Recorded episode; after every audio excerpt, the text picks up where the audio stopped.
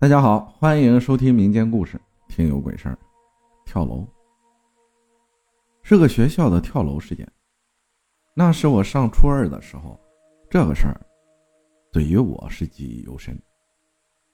我当时上的是一个贵族学校，可以说在这个学校里，各个家里都是有背景、有钱的。这事是开学那会儿，是个夏天，我被班主任选进国旗队。那个时候，学校规定，从初二起，每个班轮流选人来举行每周一不变的升国旗。当然，我们被选中的都是觉得无上光荣的。同样，我闺蜜阿紫和我的班长阿树也被选上了。那天中午，全校同学都在午休，学校里出奇的安静。我们一共八个人，在跑道上练扛旗。突然，咚的一声。起初我们不知道是什么，只当是学校隔壁小区的大爷大妈又从小区楼上丢垃圾。也没休息，大概也就是过了十来分钟。阿树说：“休息一会儿吧，喝口水，上个厕所，继续练。”只有阿树去最近的教学楼上厕所，我和阿紫就看着他，他不进去。扭头去了一墙之隔的垃圾桶边上，突然他尖叫的跑了回来，边跑边喊：“不好了，不好了，跳楼了！有人跳楼了！”一个大男孩，都快要带哭声的那种。我自觉胆子够大，我按着胸口，拉着其他男同学过去看。闺蜜阿紫好奇的要死，也跟去了。我们哆哆嗦嗦探头一看，吓得要死。那个跳楼的同学身子底下全都是血，血是黑色的，已经流了很多很多。地下花坛的钢筋穿过大腿、肚子和胸口，简直是惨不忍睹。我看几个男同学已经吓傻了，嘴巴哆哆嗦嗦说不出一句。我赶紧说：“看什么呀？阿紫找老师，你们赶快去找校医啊！”他们啊啊哦哦的答应了。赶紧就跑到宿舍楼找校医，我和阿树不敢动他，帮他擦擦脸上的血。我去，金子妍，这同学我认识，他成绩好，人缘好，真的是十好同学。我又害怕又担心，我摸了摸鼻子，已经没有呼吸了，急得直落泪。抬头看看，他是从四楼跳下来的，可是那个教室没人用过呀。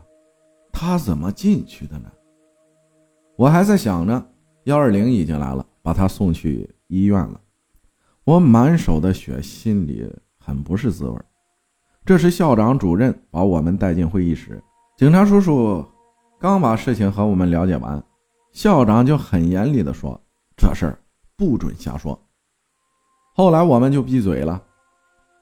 是在医院，一个学生的妈妈是医生。他说出来的没压得住，有人说他是没考好被老师骂了跳楼了，也有人说是谈恋爱被发现了，说要找家长，他被吓到了。可是我的印象中他不是这样的人。这事过了三天，我们接到噩耗，他没抢救过来。我晚上和阿紫躺在宿舍床上，他突然和我说：“你知不知道阿树为什么突然去看？”是不是有人跳楼了？我说不知道啊。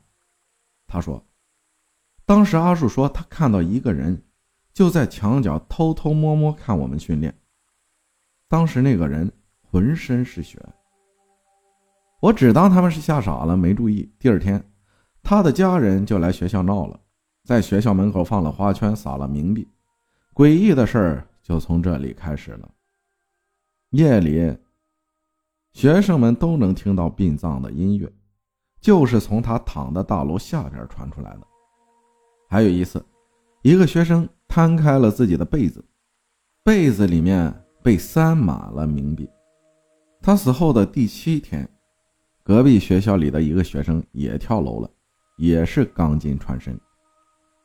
学校没办法，招了很多保安，每天都请警察来，可是诡异的事情还是很多。